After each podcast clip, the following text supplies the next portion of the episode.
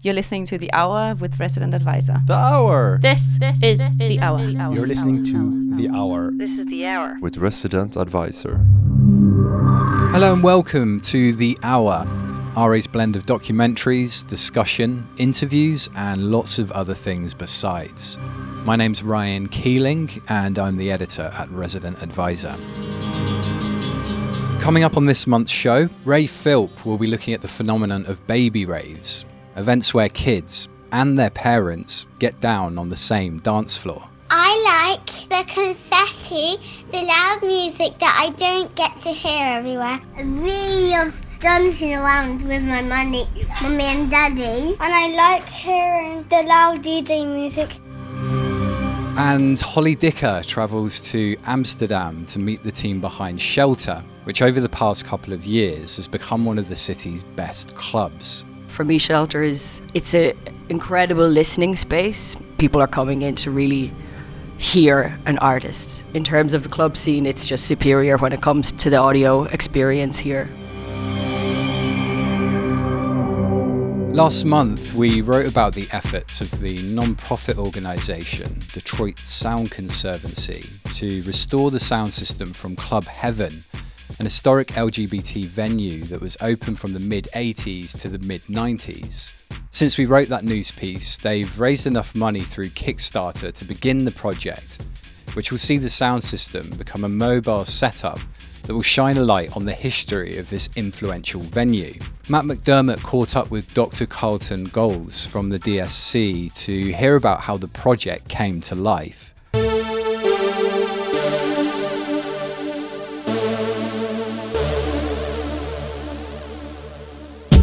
Warehouse, the loft, the Paradise Garage. When does the club cease being just a nightclub and become something else? A crucial landmark for musical development, an important meeting ground for marginalized people. For every iconic nightclub, like the ones listed above, there are others. The Music Box, Better Days, but also plenty of important dance floors, D Js, and sound systems most of us have never heard of. It is nightlife, after all. At some point, even if there was a journalist in the room, she's gone home, and all we have is a half-remembered story from someone who was there, living the magic. That is, if they're still alive. The Detroit Sound Conservancy, a nonprofit dedicated to preserving musical legacies, recently launched a Kickstarter campaign to restore the sound system from Club Heaven, a lesser-known but nonetheless crucial location in the development of Detroit dance music. The gay club was open from nineteen eighty-four to nineteen ninety-four at seventh and Woodward.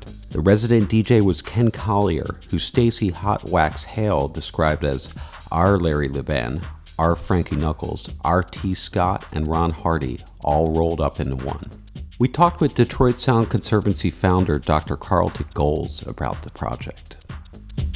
You've just run a successful Kickstarter campaign to restore the Club Heaven sound system. Congratulations, Doctor Golds. Thank you, Matthew, and uh, just, you know, so much appreciation for the many, you know, over two hundred backers and uh, a bunch of community partners, and just so we can keep doing it, you know, which is great.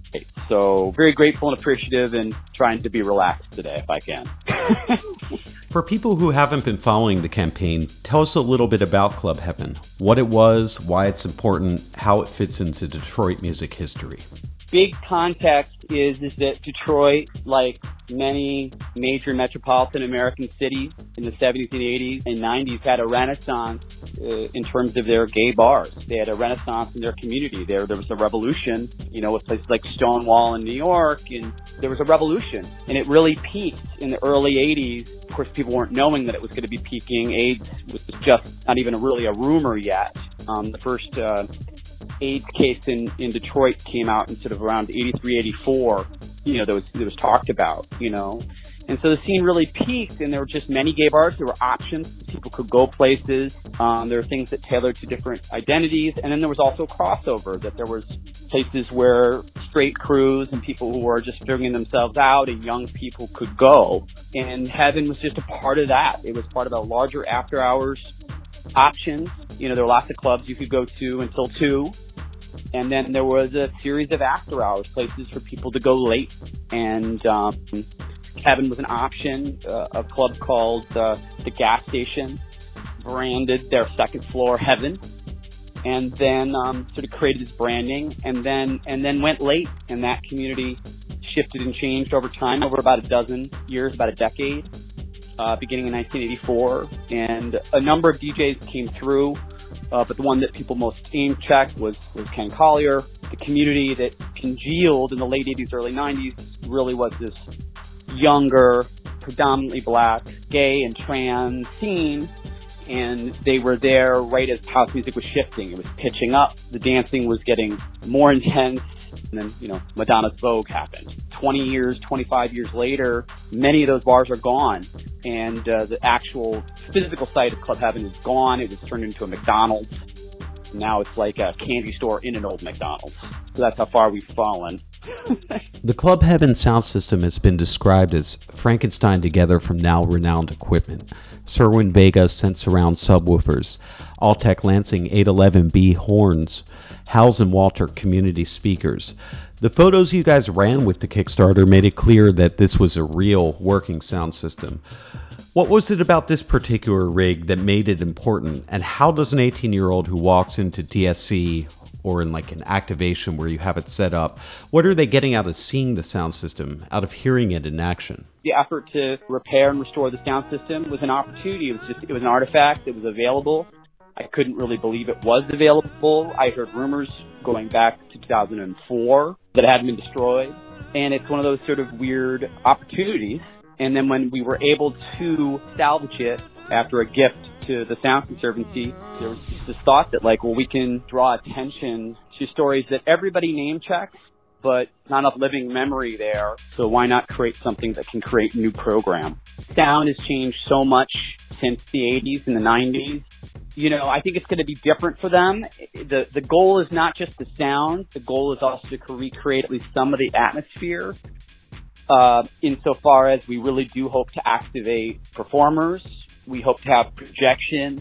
Ron Trent has been doing an event here in the Midwest where it's called Ticket to the Warehouse, and it's a curated event in great photographs of these older D Js, including Frankie Knuckles, and they really curate the system, and Ron plays like that older crew play, like that body and soul kind of style. The bass is there, and then it's gone. The highs are there, and then they're just sizzling. It's not what people are probably hearing in every club. I mean, it's twenty eighteen. The people going out to clubs here are were born in the late nineties, right? The club was already, Heaven was already an empty lot or a McDonald's at that point. You mentioned recreating the atmosphere of the club. Even as someone who didn't get to attend the club, you've spoken with a lot of people who did. Can you set the scene? What was it like to go to Club Heaven in its heyday, to rock up to seventh and Woodward at three a.m.? Who's around? Who's behind the decks? What's the music that's playing? When we say bringing back atmosphere, we're really thinking about the approach to D Js, integrating performance in it, you know, the drag queens, the lighting. It wasn't just a disco ball. There were spotlights. You know, people were vying for spotlights, you know. So it wasn't just like lights on everybody and everybody sort of dancing, you know, every couple of feet. You know, it was people grabbing the dance floor and, and taking hold, you know, and Um, I hope we can recreate some of that, and, and the only way we can do it is by partnerships, by partnering with those people uh, who are from that time, and then partnering with younger people. Uh, one of the things I'm most proud of for this whole Kickstarter was um, the Ruth Ellis Center um, donated some money and, and gave us some promotional support. They're a drop-in center in Highland Park. It's a city inside of Detroit, and they're a drop-in center for L G B T youth that have been, you know, more or less thrown out of their houses. You know, they have nowhere to go. You know, been disowned in many ways, and it's a place where they can join together. And there are still sort of crews amongst them who are dancing. You know, there's still, even though music has changed so much, you know, and uh, you know, the the goal will be somehow to integrate with some of that younger generation, you know, too, you know, and see what. And see what cooks. You referred to the Detroit Sound Conservancy and the work you do as positioning your crew as renegades of a sort in terms of archival projects. Earlier when we were speaking, you spoke about a similar project, a sound system that's set up in the National Museum of African American History and Culture, which is part of the Smithsonian system in D C and is meant to show what an original hip-hop sound system would look like. Can you place this project in context? People are doing very creative things. I think we're going through a real tumultuous time. You know, the Black Lives Matter movement has happened, obviously the current presidential situation. You know, there's a real struggle in culture, and these all these, these institutions have changed, and they have to garner new audiences and be competitive. And the Smithsonian African American Museum is really cutting edge. It's incredible. It's incredibly beautiful. The story it tells is incredibly vital. How it tells it's very powerful. And its acknowledgement to music and, and culture is, is incredible. The, the third, I think the third floor is a whole floor dedicated to music, and the mothership is there. The, you know, Parliament Funkadelic's mothership is in the main room, and there's like a full hip-hop speaker system on display. Hip-hop culture is starting to be archived, disco culture is starting to be archived and presented, and it challenges normal presentations. Things just can't sit behind glass and stare at them and point at them. That doesn't do it. Let's try to engage that soundscape. This is trying to keep a particular kind of sonic legacy alive, and it's a good project for Detroit Sound Conservancy because we're small, we're punchy, we have to struggle for our budget. And so everything we do has to work. It's got to be grant rateable. It's got to be programmable. It's got to encourage donors. Exactly like Kickstarter, two hundred backers. You know, it's got to engage people. You know, and if it can do that, then it'll have an impact.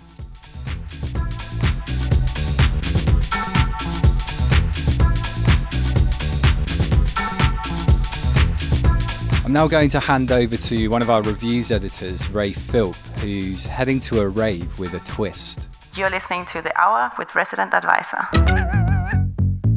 It's two p.m. on a Sunday, and you're heading to a party. You're a bit bleary-eyed from a lack of sleep from the night before, but you're powering through anyway. The crowd will be young, very young, in fact. But you won't mind because you've got your four-year-old with you, who's as excited about getting to the club as you are. In the last decade, this has been an increasingly common scenario, and it's thanks to the rise of baby discos. The concept is simple. Like any other club night, there's a D J and a dance floor, but the clubbers all happen to be parents and children. The idea of baby and child-friendly parties first emerged in the U S in the mid two thousands, under the banner of Baby Loves Disco, which is still running today. It was initially set up by Heather Murphy-Monteith, who held monthly events in a Philadelphia club called Fluid. The party promoted itself as an alternative to what it called Mickey Mouse Club-style entertainment, in favour of a grown-up musical element. The concept was brought to the U K in around two thousand seven, and it's only grown more popular since. The demand has been such that several promoters host these parties nationwide, most weekends in both club venues and festivals. One of the biggest parties of this nature, Big Fish Little Fish, has been running for five years. It's notable for a couple of reasons. Unlike a lot of other baby discos, the music policy is pretty ravey. In the next few months, they've confirmed Alternate's Mark Archer, The Orb's Alex Patterson, and Two Bad Mice to Play. In September, they'll be throwing a sold-out party in Fabric for the first time. I met with Hannah Saunders, the founder of Big Fish Little Fish, to learn more about her party.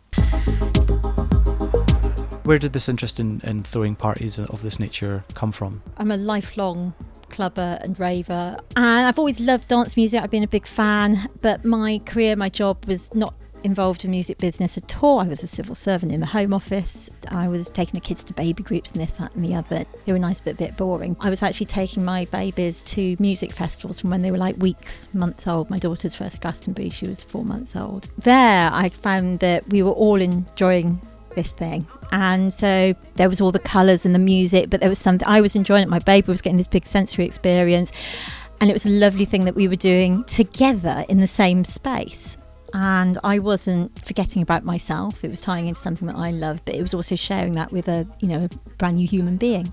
So I couldn't find that outside of the festival experience, so I thought, why don't I create an event, which is what I want to go to. So rather than a baby disco or children's disco or anything like that, something that is much more inspired by club culture, rave culture, and designed to be as much fun for grown-ups as children. Um, and so I, I just went ahead and did it. I had no background in it other than being a parent and a lifelong dance music fan. How do you strike the balance when you put on these parties between pleasing the kids on the one hand and pleasing the adults. I wanted to make sure actually that the grown-ups were having a good time, so that the, the music is very much, we say it's it's targeted on the grown-ups, but what we found very quickly is, so it's like drum and bass and acid house and techno and all this sort of, you know, proper club music. Um, but what we find very early on is actually children have a very powerful response, particularly to drum and bass. We find they just, even as soon as they can start toddling, they back, start bouncing to drum and bass. The slightly older children actually really enjoyed dancing with their parents, and they liked the fact that they could see that their parents were having a good time. It kind of was like this circle of like really nice things. Everybody was laughing, smiling, and it was all really lovely. So the focus wasn't entirely on the child or entirely on the adult. But then on top of that, we also have introduced sort of activities, because it's a bit unreasonable to expect a six-year-old to dance solidly on a dance, well, that wouldn't do it. I like the big balloons, the confetti, the loud music that I don't get to hear everywhere. And I also like, if there's cakes there, I like the cakes. I love the crafts, and, and I enjoy playing um, with the ginormous balloons, and I like hearing the loud D J music. Right from the beginning, we had sort of effects over the dance floor, the sorts of things I thought would work. So we have, you know, bubbles going out, we have glitter cannons, things that are sensory. Obviously, we're in environments where all the club lighting's going on, and that it's always very, very sensory kind of experience. It's exactly the sort of things you find in what they call baby sensory groups, but we've got these going on over, because clubs are very like that, you know. Um, we do the parachute dance, and all the kids get a glow stick and things. But then the activities, to give something a bit of a change for people, we actually have the children crafting activities. We try to actually put the craft tables actually right in the dance space, so that even when the kids are, you know, making themselves a little rave headband or whatever it is, the parents can still be there listening to the music, so we're not having it all separated out. We also have recognised that people with very, very young children might not want to wear them in a sling on the whole time, so we have like a little baby chill out space where they can put their babies down and they don't get trodden on by a five-year-old. We work hard to make it family friendly, but there is this emphasis on, yes, grown-ups, you might be a parent, but you also are allowed to have a good time enjoying something that you've always enjoyed. If you're thinking of a party of this nature, were there th- things beyond the obvious things that you had to consider when you were putting this together? I literally designed this thinking about what would work with my family. And so I always do a site visit to all venues and literally walk through it. What is it like arriving at this venue with a baby, with a three-year-old, with a seven-year-old? How will children and the families as a whole interact with the environment? So you've got to think about stairs, you've got to think about where you put your buggies, you've got to think about making sure that there's a place that they can change their babies that isn't too difficult. Because I'm seeing it through the lens of my own family and being a parent myself, and so that's the way I look at it when I literally walk through a venue and say, okay, what do they need, all the rest of it. So for instance, I don't allow any glass in the venue at all. All the managers of Big Fish Little Fish, we literally go around on our hands and knees, sticking our fingers into little corners and making sure everything's absolutely a safe environment. Quite often, if I can, I take my own children out, because if there's anything in the venue that's remotely dangerous for a five-year-old, my kids would find it. Have D Js described playing a certain way to like a, what must what is a different audience probably to their typical weekend gig? This is really interesting actually. I've had very famous D Js, um, including most recently Phil Hartnell with Orbital, um, actually say I'm, I'm I'm actually a bit nervous about doing this. What what? Should I? What should I do? Well, how do I? How do I play this? And um, I actually, there is a music policy, which is do what you normally play. Play as if you're doing it two a.m. at Fabric. Don't dumb it down. Yeah, it, it's quite. They often are more nervous. I remember D J Food said to me that the first time he played us was the most nervous he'd been playing a gig for about twenty years. But then they come and they have a great time. They love the audience appreciation. Everything from obviously seeing little toddlers dance and appreciate the music is just really fantastic, life affirming. It's a real sort of passing on the rave baton, it feels like. But also the adults as well, they're so grateful to have some decent tunes to be out and about and dancing to. It's really lovely. And then the other thing that D Js find as well is if they if they are parents, and most of them are, that they actually get to show what they do for a living to their children, which they don't normally have that experience. So you've been doing this for five years now? Yes. Um, to what extent have you observed this becoming a phenomenon, I guess. Yeah. Over that five years, so we started off end of the road in Brixton. Within two months, I was running them up in North London. Over that five years, we now have Big Fish Little Fish teams who deliver Big Fish Little Fish events all over the U K. There's a Scotland team run by Kirsty and Liam. And then all the way down in the southwest, we got Neil and Abby, based in Paynton, who run down into Cornwall, and they've done parties in Plymouth. We go all the way from Wales, uh, the B B C Music biggest weekend this year in Swansea, which was superb, and then all the way over to East Anglia. This August I'll be playing our first ever festival in Belfast, and indeed we've now got teams over in Australia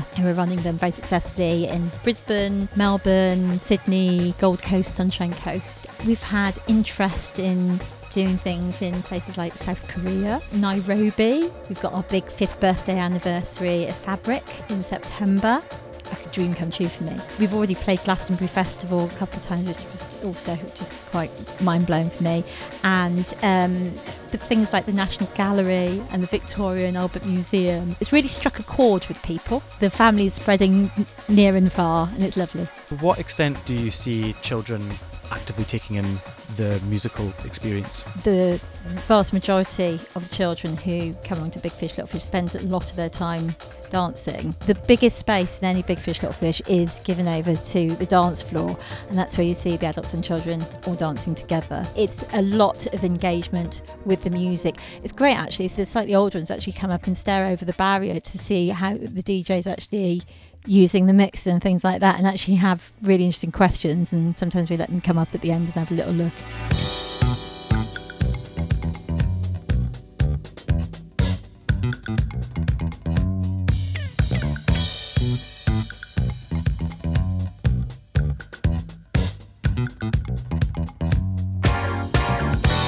To learn more about how children process these experiences, I spoke to Grace Watts from the British Association of Music Therapy. Music brings people together, so there will be a community feeling to an event like a baby disco, and that's really important because we know that relationships can be supported through music. You learn about others through music. You learn about yourself through music.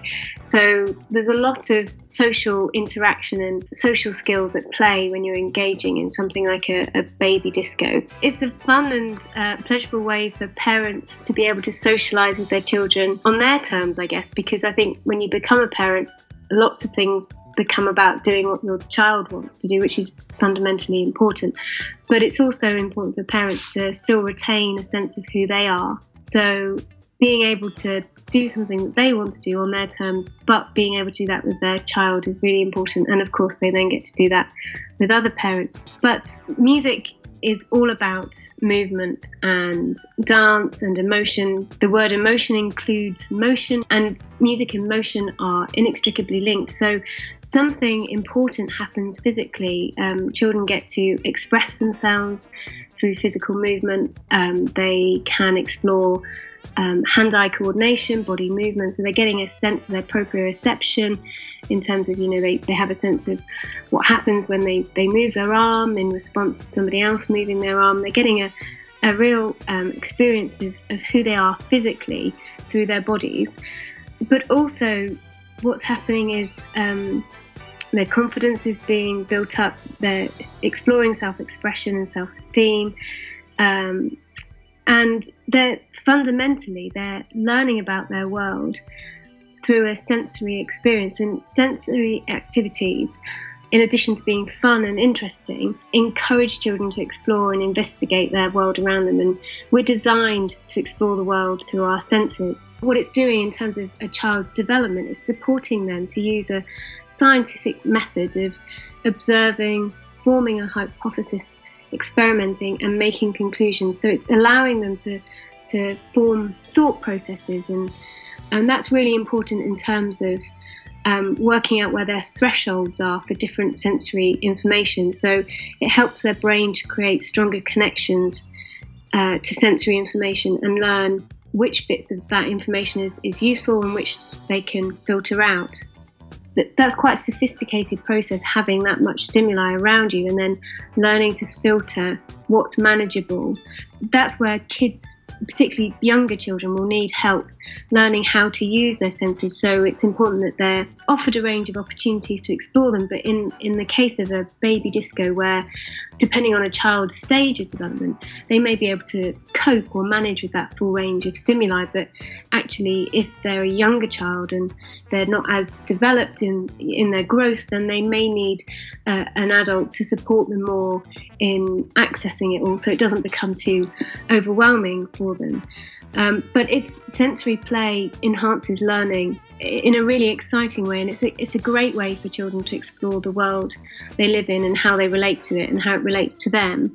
Um, and we, we know research shows us that sensory play supports language development, cognitive growth, fine and gross motor skills, problem-solving skills, and, and social interaction, which I was talking about earlier. So, so much is going on in an environment like that, but that's where the, you know, the parental role is important in supporting the child to, to manage it and have a, a good as possible experience from it. We of the confetti cannons dancing around with my mummy, mummy and daddy. We know that music and language development goes hand in hand, and that's partly because of the way in which music's structured, the rhythm and the pace of it. Those things help with the acquisition of language skills. The science tells us that music is processed across the brain, not just in one area.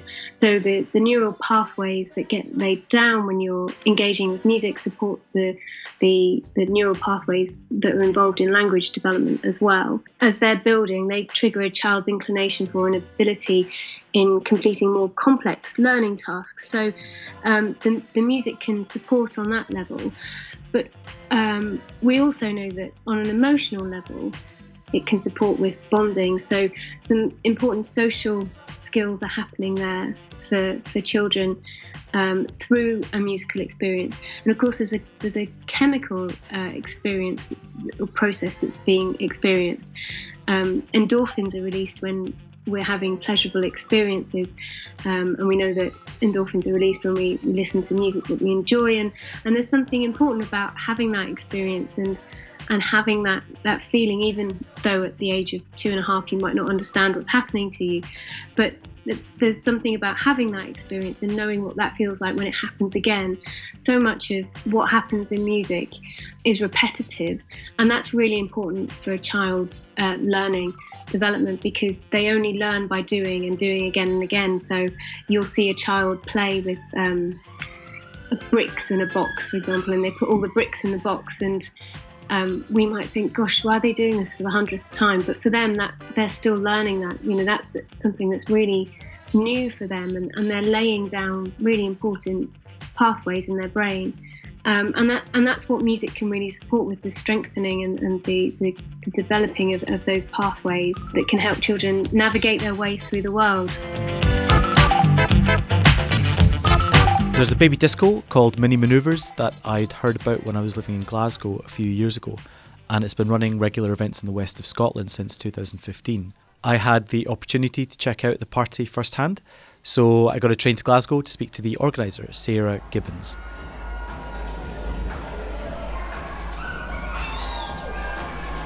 My name's Sarah Gibbons and I run Mini Maneuvers, which is a dance party for club kids and parents in Glasgow. People that I knew who had kids weren't ever going out to clubs, and they were never going out for dinner and never going out for food and never going to the pub.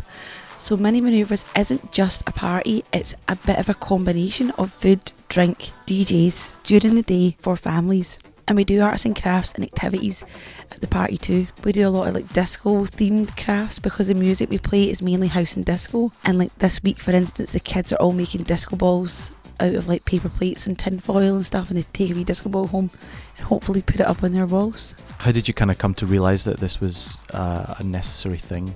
People have been doing baby discos and things in Glasgow for years, like in pubs there's been things on. It's not a new concept, but what I felt was there was nothing that appealed to me and my friends.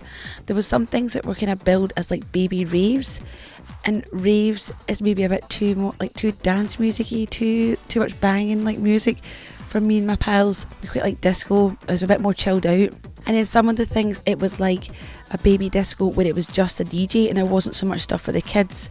So what I tried to do was combine things for the adults, that is good music, D Js, food and a bar, and then stuff for kids, the soft play, the arts and crafts, the face painting. So it's a bit of amalgamation of a couple of ideas all rolled into one, and I think it works pretty well. So would you say that the musical element is more for the adults than for the kids? Yes. Very much so, that the music is for the adults. I mean, baby raves and like baby parties and these kind of kids club nights are really for the adults.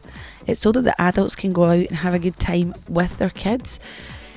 People, I think, are like people are looking for things to do where the whole family has fun. There's so many things that when you take your kids to soft play or you take your kids like swimming or whatever, it's all about the kids, and the parents are maybe not having such a good time. The aim of Mini Maneuvers is that the kids have a good time and the adults have a good time. So we always book like good D Js, and we book people who are playing like the current kind of club scene. It's basically for parents who can't go out on a Saturday night to see whoever are playing. They can come and see them at our party during the day on a Sunday and bring their kids.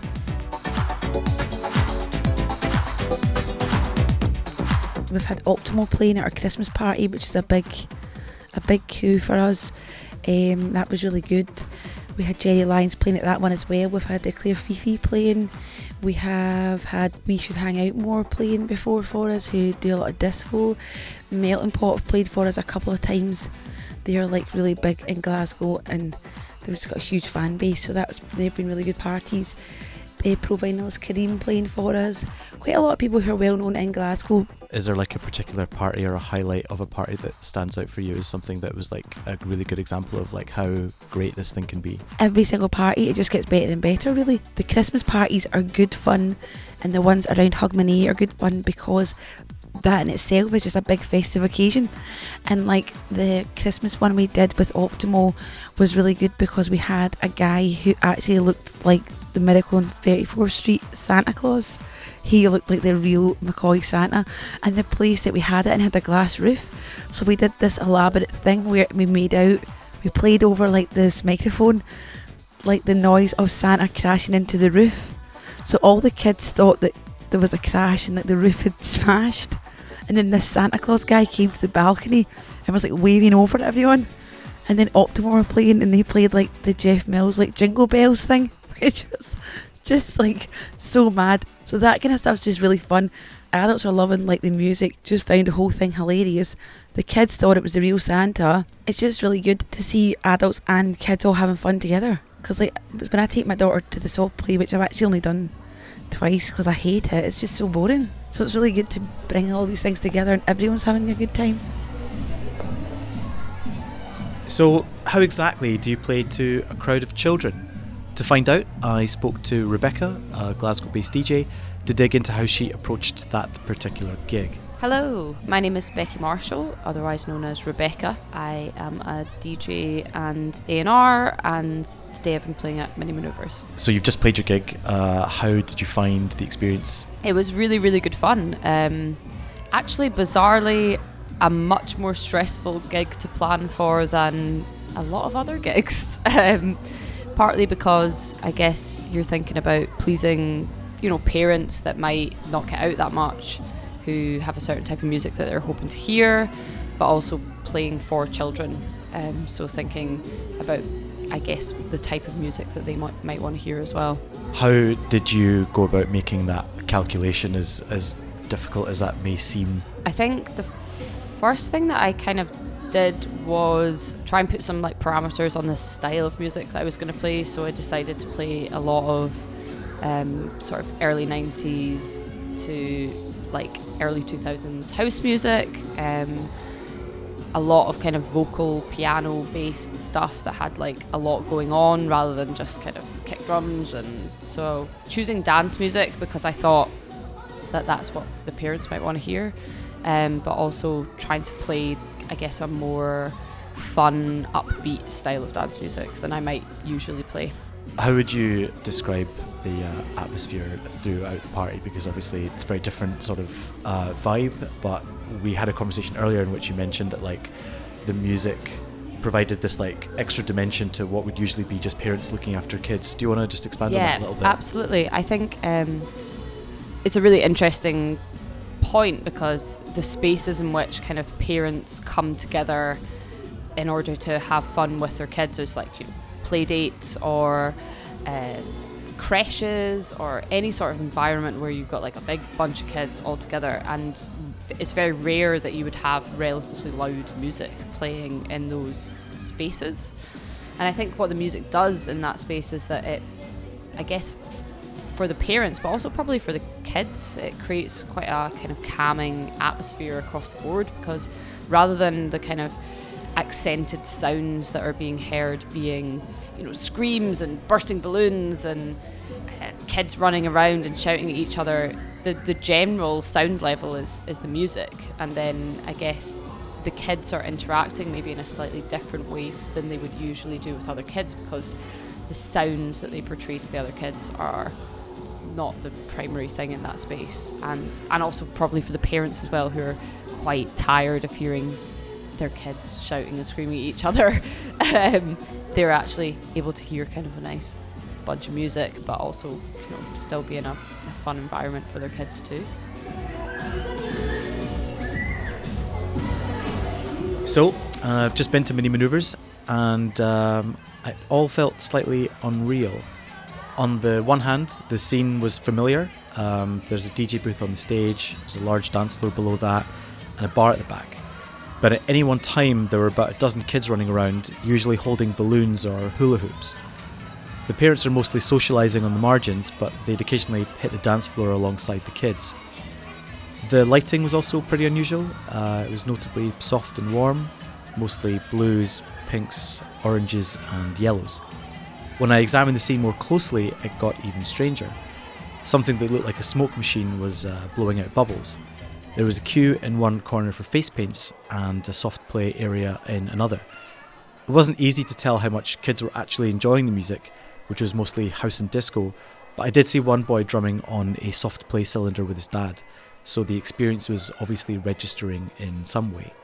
What you make of baby discos will depend a lot on your perspective.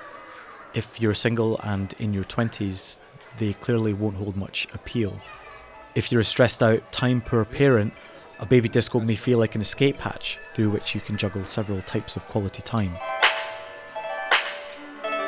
I found the atmosphere at my first baby disco oddly heartwarming, and I couldn't help admire the passion and drive of the promoters I spoke to. It's not all just looking over your shoulder and trying to recapture your youth, it's actually creating new memories with your family and with your friends as well and their kids on the dance floor together, and sort of sharing that love of club culture and what it can mean for you as a person, how it really sort of adds to your life, really benefits, all that sort of enrichedness it gives you to you as a human being, that the children can grasp that from an early age.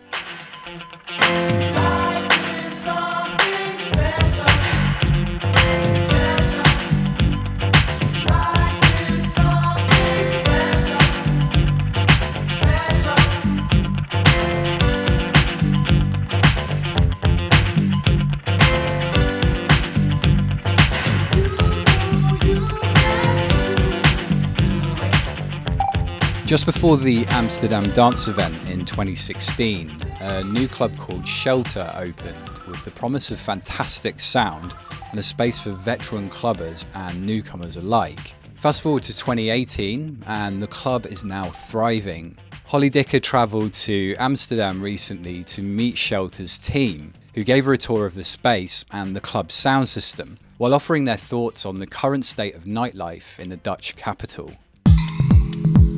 It is notoriously difficult to open a club and to keep it running, especially in Amsterdam, Holland's nightlife capital. There are five hundred three venues listed on R A. Competition is fierce, and all it takes is one wrong move to be stigmatised by Amsterdam's choosy clubbing community. It is why Shelter kept communications vague and mysterious in the beginning. The seven hundred capacity basement club officially threw open the hatch during A D E two thousand sixteen. It has since become a go-to place to hear underground house and techno on one of the best sound systems in the country. If you're a tourist, like me, travelling into Amsterdam by train, Shelter is literally the first club you come across. Take the north exit at Amsterdam Central Station, away from the bustling city centre, and you'll find the free ferry service that shuttles you across the I J River to Amsterdam Noord, a hip and up-and-coming district well worth exploring.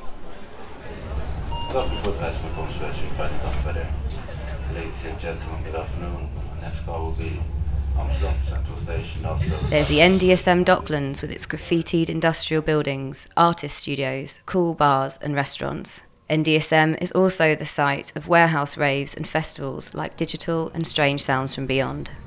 A whole crop of new music venues makes Amsterdam Noord a great spot for night owls too.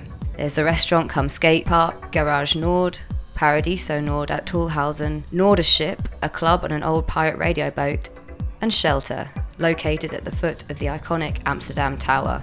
I've come here on the Tuesday before Dekmantel Festival to take a tour of the club space and to meet the Shelter family that keeps it all running smoothly.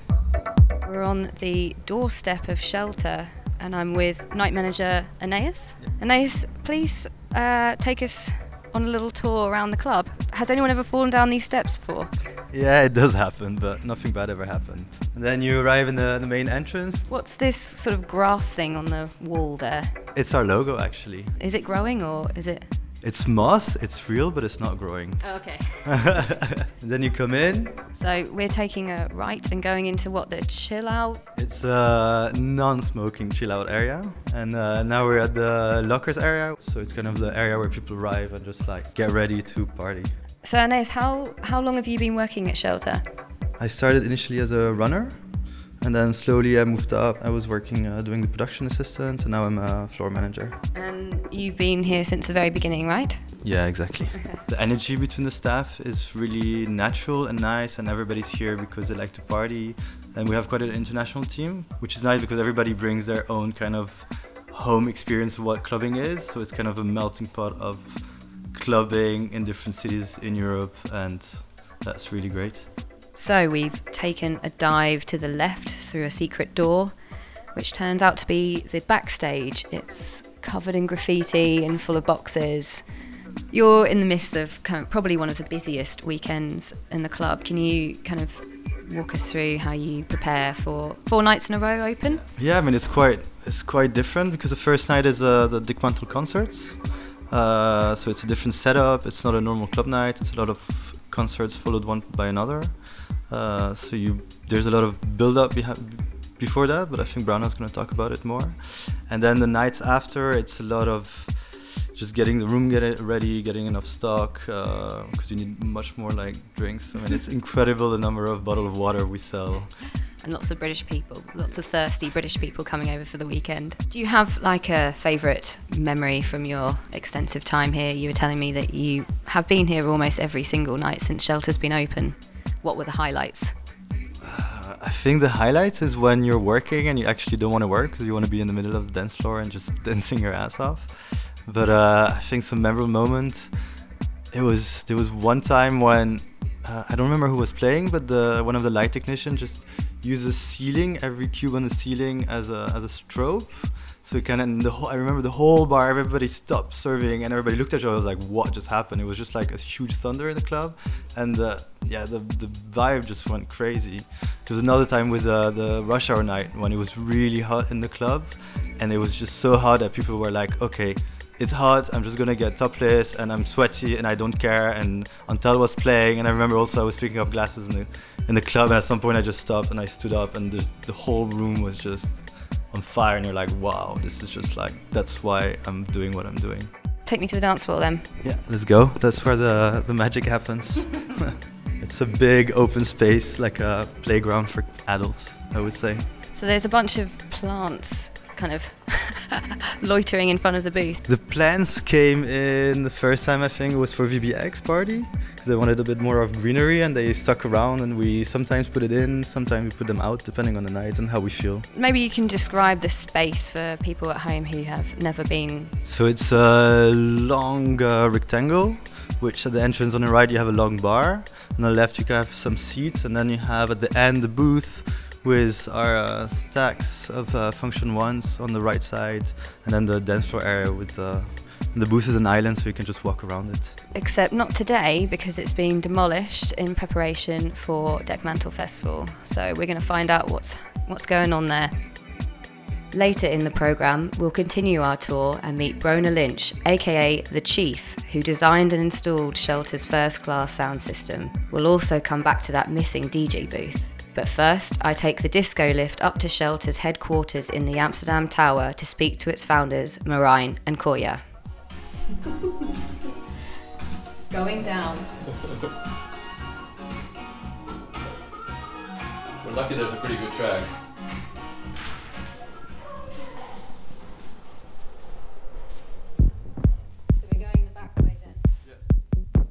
I'm with Collier and Marijn from Shelter. We're in Amsterdam Noord. Guys, can you tell us a bit about why this area is quite important for Amsterdam right now? North of Amsterdam is really growing as a place for young people to live in, uh, but also as a place to um, go out at night. There's a lot of cultural things happening. We got festivals at the N D S M, uh, we got uh, the Tower in general, uh, and us in the basement. We got the Tolhuisduin, which is uh, part of Paradiso, Amsterdam, which is like, huge. Uh, and you see over the last few years that the north of Amsterdam is really picking up, and it only just begun. There's uh, there's a lot to come here. People call it the the, um, the Brooklyn of uh, of Amsterdam uh, because it's uh, it it used to be a very industrial terrain. There wasn't really anything there except warehouses and um, maybe just a few squatters. Now recently, uh, with Amsterdam, the center of Amsterdam becoming Uh, so populated, so uh, congested, uh, so many tourists. Um, people are looking more and more towards the outskirts of Amsterdam, and Amsterdam North just has this unique, special vibe to it. And this is uh, an important reason why our club is here. How did you two find each other? Why did you decide to do something crazy like set up a club together? Uh, I got asked to, to uh, put up a club underneath the tower called Shelter, uh, and there wasn't really a team. And the first partner in crime that I needed to have was uh, was somebody with a good network and uh, common sense about music. Uh, and I've heard about Collier quite some years before that, when he was running for uh, Night Mayor in Amsterdam, actually. And he left a very, very good impression. Two or three weeks after I got asked for this position in the club, uh, I came across Collier in the school. And we had a long and, and deep conversation about nightlife and clubbing and music and life in general. Two weeks later, we were colleagues and uh, partners and founding fathers of the, of the, of the club. Around the time when Trouw was closing, I used to work for Trouw. I was uh, artist host and uh, later on assistant programmer. The dream was to, to open my own club. Right when Trouw closed, uh, the current Night Mayor came up for re-election, and I challenged him. I almost beat him, but because he really did a uh, he did a really good job in Amsterdam, uh, introducing the twenty-four hour license and uh, really putting the nightlife of Amsterdam uh, uh, on the international map. So I didn't really mind losing that much. It was a great experience, and out of it came that, you know, I got to meet uh, Marijn, and uh, basically Shelter was born out of that experience. So it uh, taught me a lot. What we then discussed is what what are for us the most important pillars of of having a, a proper good club. We wanted to be an international club with quality in mind. Acoustics, uh, sound, crowd, and uh, lineups. I think those were the key stones that we that we founded the club on. And what you do then is you discuss with a lot of friends, uh, D Js, booking agencies. With that, you you come into a phase of development. Uh, designing the club, of course, but also uh, treating it acoustically, getting a sound system in, getting a, a quality uh, personnel in. So somebody that knows how to work an audio system, somebody that knows how to get the artist in, somebody that knows how to do marketing. And all these steps needed to be done in, in quite a short time. We had nine nine months from the beginning till opening, so it was quite a race. And Marijn, what's your background? How did you end up kind of with this project on your lap? Yeah. Been in nightlife for the last fifteen years, mainly in front of the D J booth dancing. Then lately I, I, I became more uh, involved in a couple of nightclubs in Amsterdam, helping them out. One of the owners of the Shelter as a building, they, they uh, contacted me to say, hey, we would like to hear your vision of what a good club would be.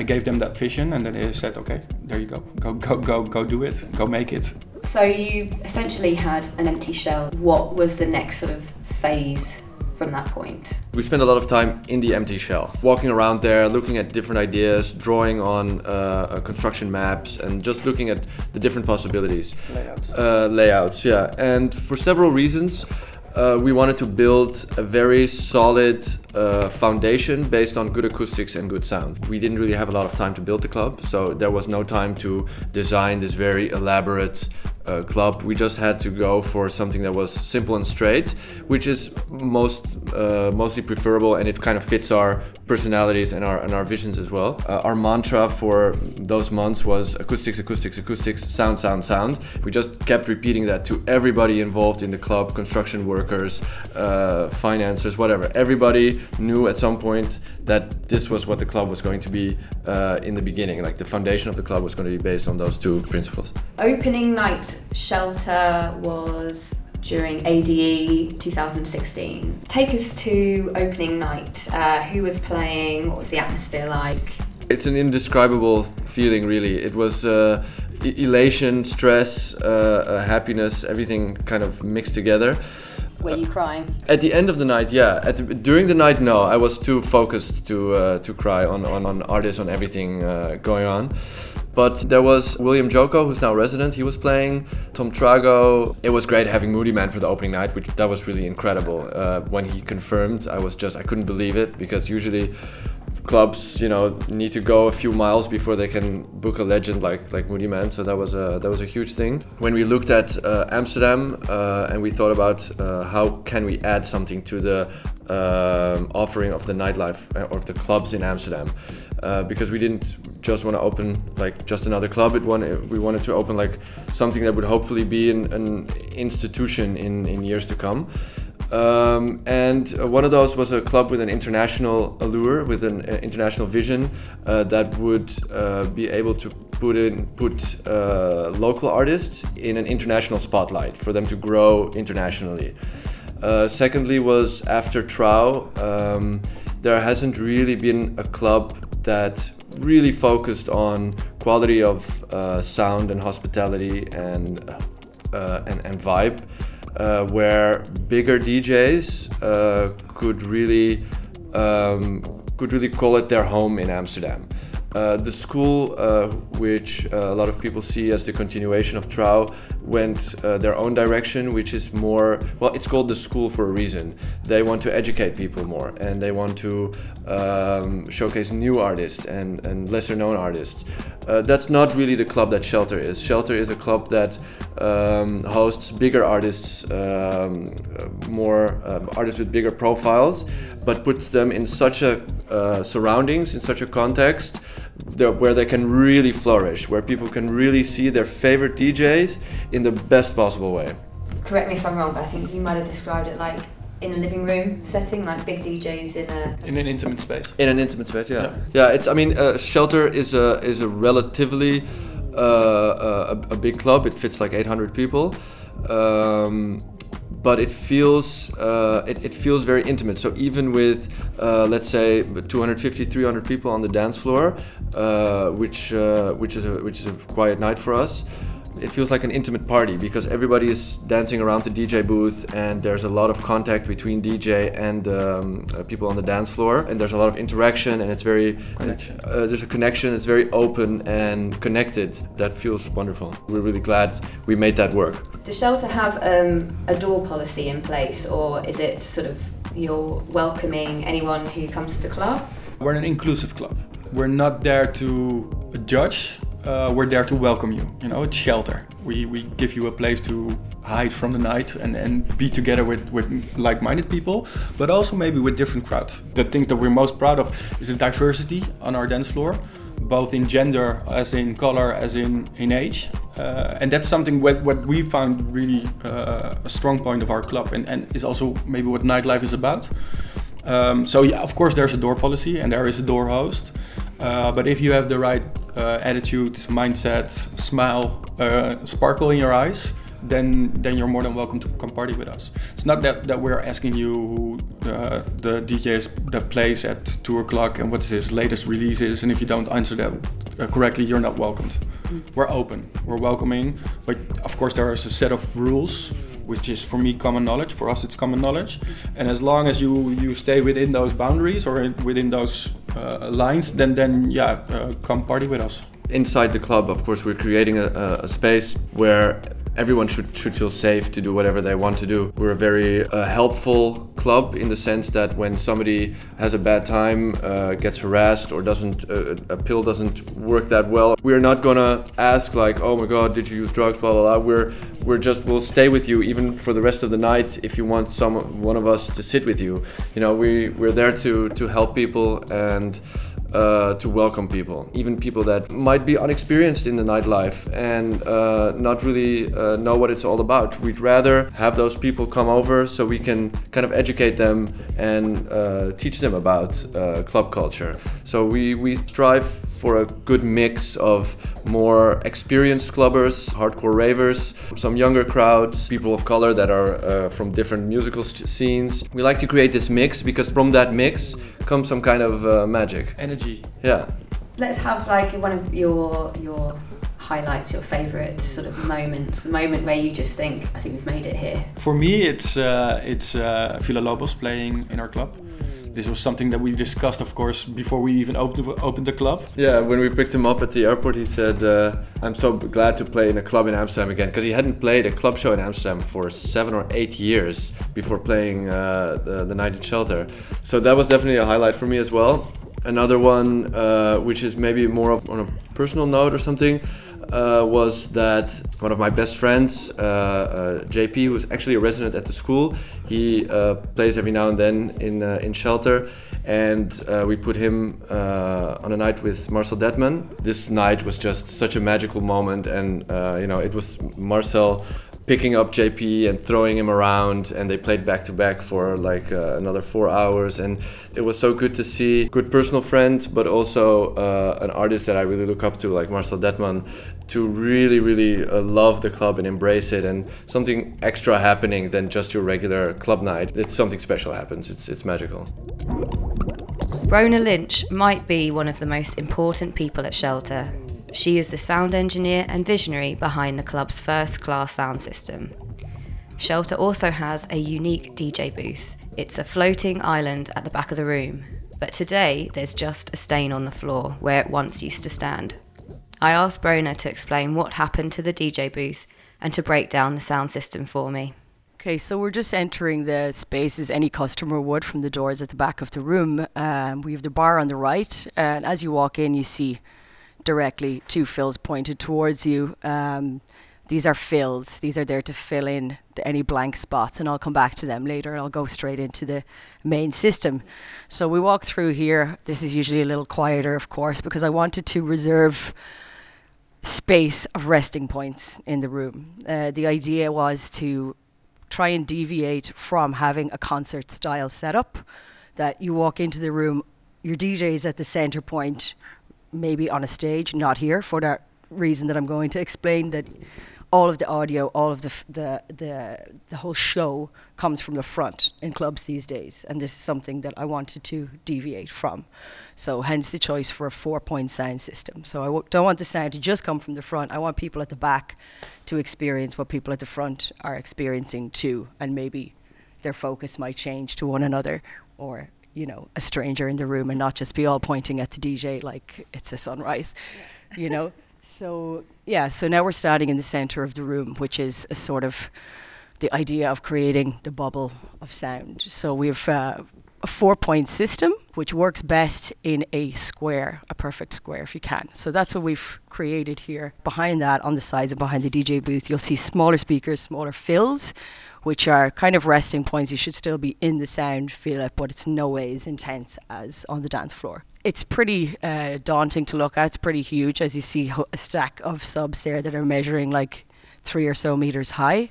So it may look a bit overpowered, but from working in smaller venues with uh, smaller sound systems that are slightly underpowered and pushing everything to the edge, that you hear that edginess and amps on the edge and the system is on the edge. I wanted to avoid that again and just have something that I'm not going to have to push, that has a lot of power, that at low volumes performs, that has the detail at low volumes.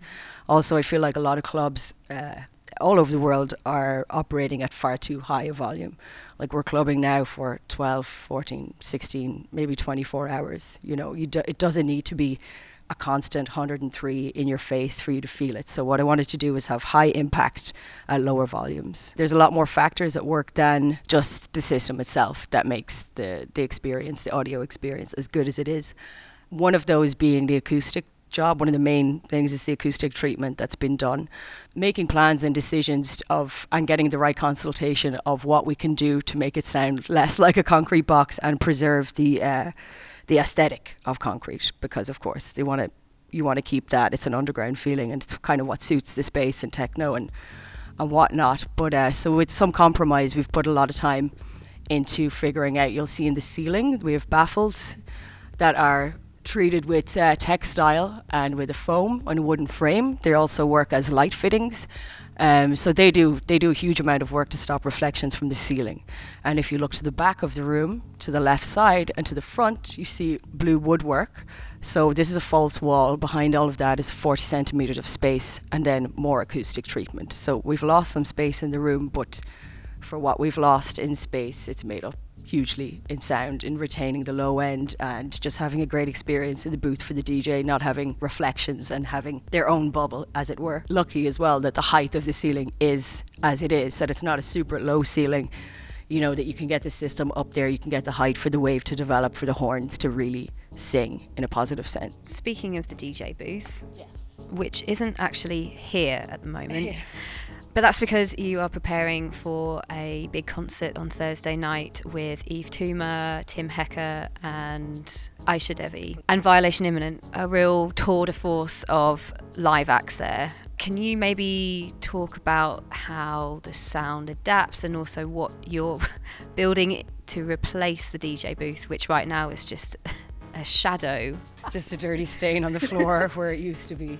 So yeah, luckily I wasn't present for the removal of the D J booth, but uh, here we are now and it's miraculously gone. Um, we, we've taken it out for, for Dekmantel for the, the concert evening. So we see uh, this open space will be replaced with a stage uh, between the two pillars, right to the back in your kind of concert setup. Um, and yeah, we did it last year like this and it worked out really well. So it really suits uh, the night because, you know, there, it's, it's live performance, it isn't a D J night or D J playing. Artists are, you know, getting up there, putting themselves, their their work uh, on the line. So we have it in this stage setup. Um, I really want to have so, do some drum recordings in this room and stuff, because actually the acoustics of the room uh, and behind it that it can handle anything. It sounds great for the room that it is. So, so yeah, that's the beautiful thing about this place is I feel like we can provide. provide anything. Dekmantel will come along with artists, with singers, with live shows like this, and you know it works. That's the thing, comes back to again what I was saying about the system at lower volumes and that the detail is there. So the difference between say our D J nights and these performances, dynamics is a huge part of it. So it's not going to be four four beat banging away all night, you know, there's going to be moments of silence, vocals, acapellas, all of that stuff, and you really need a detailed system and room to pick that up, and it's adapted itself really well to that. So I'm really excited about about Thursday, even if it means that we have to take out and remove the D J booth. So are you operating the system at night? In the summer I'm not here as much. I'm touring with Vince Staples as a rapper from L A. So I'm away with him for a couple of months and can work on festivals and jump back in when I'm here. If I'm gone for, for long, I do miss it. Can you tell us where you think Shelter sits within Amsterdam's club scene, as someone who obviously works in a whole multitude of various different venues? For me, Shelter is, it's an incredible listening space. It's a place that you, I notice that people who really want to hear an artist come to hear an artist. Of course people come here, it's a club, you can party until, you know, twenty-four seven. We've the, the license, twenty-four hour license, so you can, you know, have a proper clubbing night out. But one thing I notice about the space is that people are coming in to really hear an artist. And that's one thing about it, it's more than a club, it's really a listening space. And that's that's what I feel about it. It's it's just, in terms of the club scene, it's just superior when it comes to the to the audio experience here. So um, yeah, that's how it stands out for me. What was one of the standout highlights for you so far, the artists that kind of made your sound system sing? Really hard to choose one, but I have to say what comes to mind is uh, D V S one, uh, Zach. He played here a couple of months ago on a night with D J Bone. He's also, I'm a big fan and lucky to call a friend. Um, to actually see him in the booth, how he plays, how he reacted, how much he was in it, and to hear the system with his music, it was just on fire. People were just gathered around watching. I mean, he's such a he's such a busy D J. He's not just, he's like, you know, like Stingray slamming one off. He's like one on and off. It's like, yeah, it was it was that was a standout moment for me, D V S one. He's a really fine mind when it comes to audio. So yeah, it was it was really cool to to sit down and talk to him about it, and then have him just tear the place apart at the end of the night. So yeah, it was a really cool experience to have him here.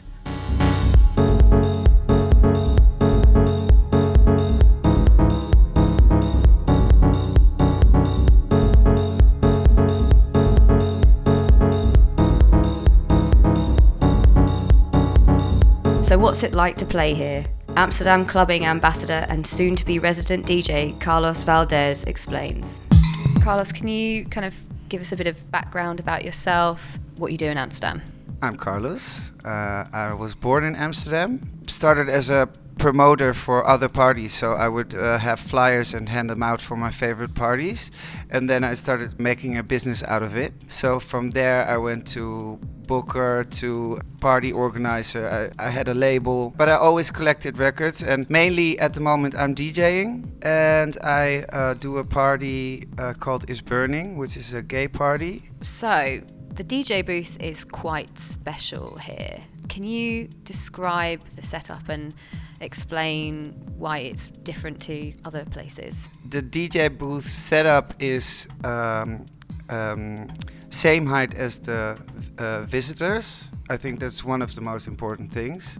It has a safe distance, uh, and it has a, like a kind of a wall of subs, uh, so that's good because people can bump on your turntables if you're playing with vinyl.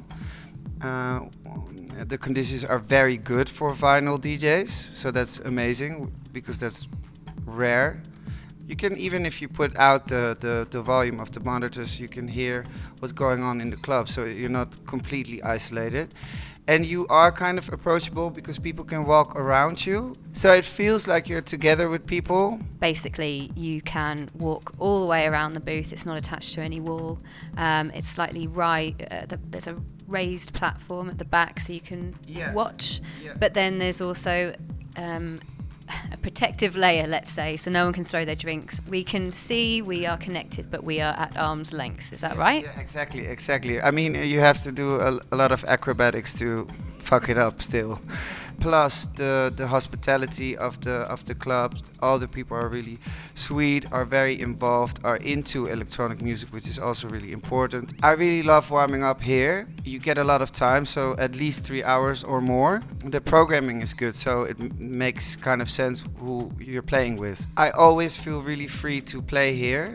Born and raised in Amsterdam, um, someone who's been part of the Amsterdam scene for a long time.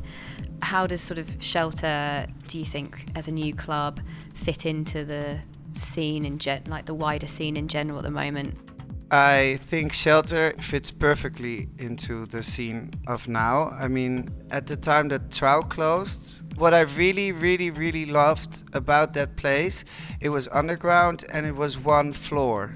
Shelter has the same qualities. You need this because you, you don't have any other distractions of other floors and other music, so you really build this vibe together. There's not a club at the moment in Amsterdam that has a, a weekly programming with one floor. I think that's a great addition. The sound is great. What about its location in Amsterdam Noord? What's happening over here with the gentrification, and how does how does Shelter fit into that? I actually grew up most of the time in Amsterdam Noord.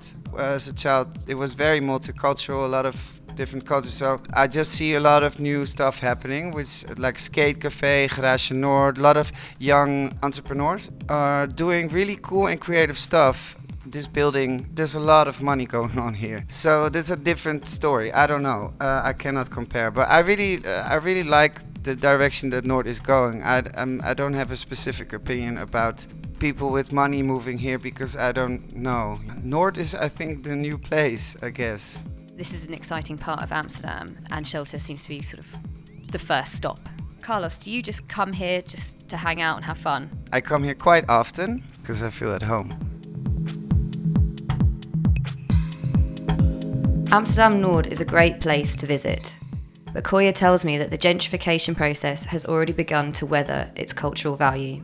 In September last year, Kim Town, director of N D S M, stepped down after two years of battling with the municipality to keep the site a creative space for public artworks. There are stylish condominiums surrounding the area already, and one of the most exclusive hotels in Amsterdam is located in a converted crane on the N D S M site itself. Noord is a hotspot for developers in a city that is still rapidly expanding. In terms of club culture, Amsterdam has one of the most international and cutthroat scenes in Holland. You can party most nights of the week here and are truly spoilt for choice at the weekends. But Shelter is special. It's one of very few single-room venues with weekly in-house programming in the city. The bookings are extremely diverse. You need to pick your night in Shelter, Collier admits. But once you've found it, you're not going to find a better place in Amsterdam to hear your favourite D J play amongst a few hundred of your closest friends. The Shelter staff are like family, and after one night at the club, you become part of the family too.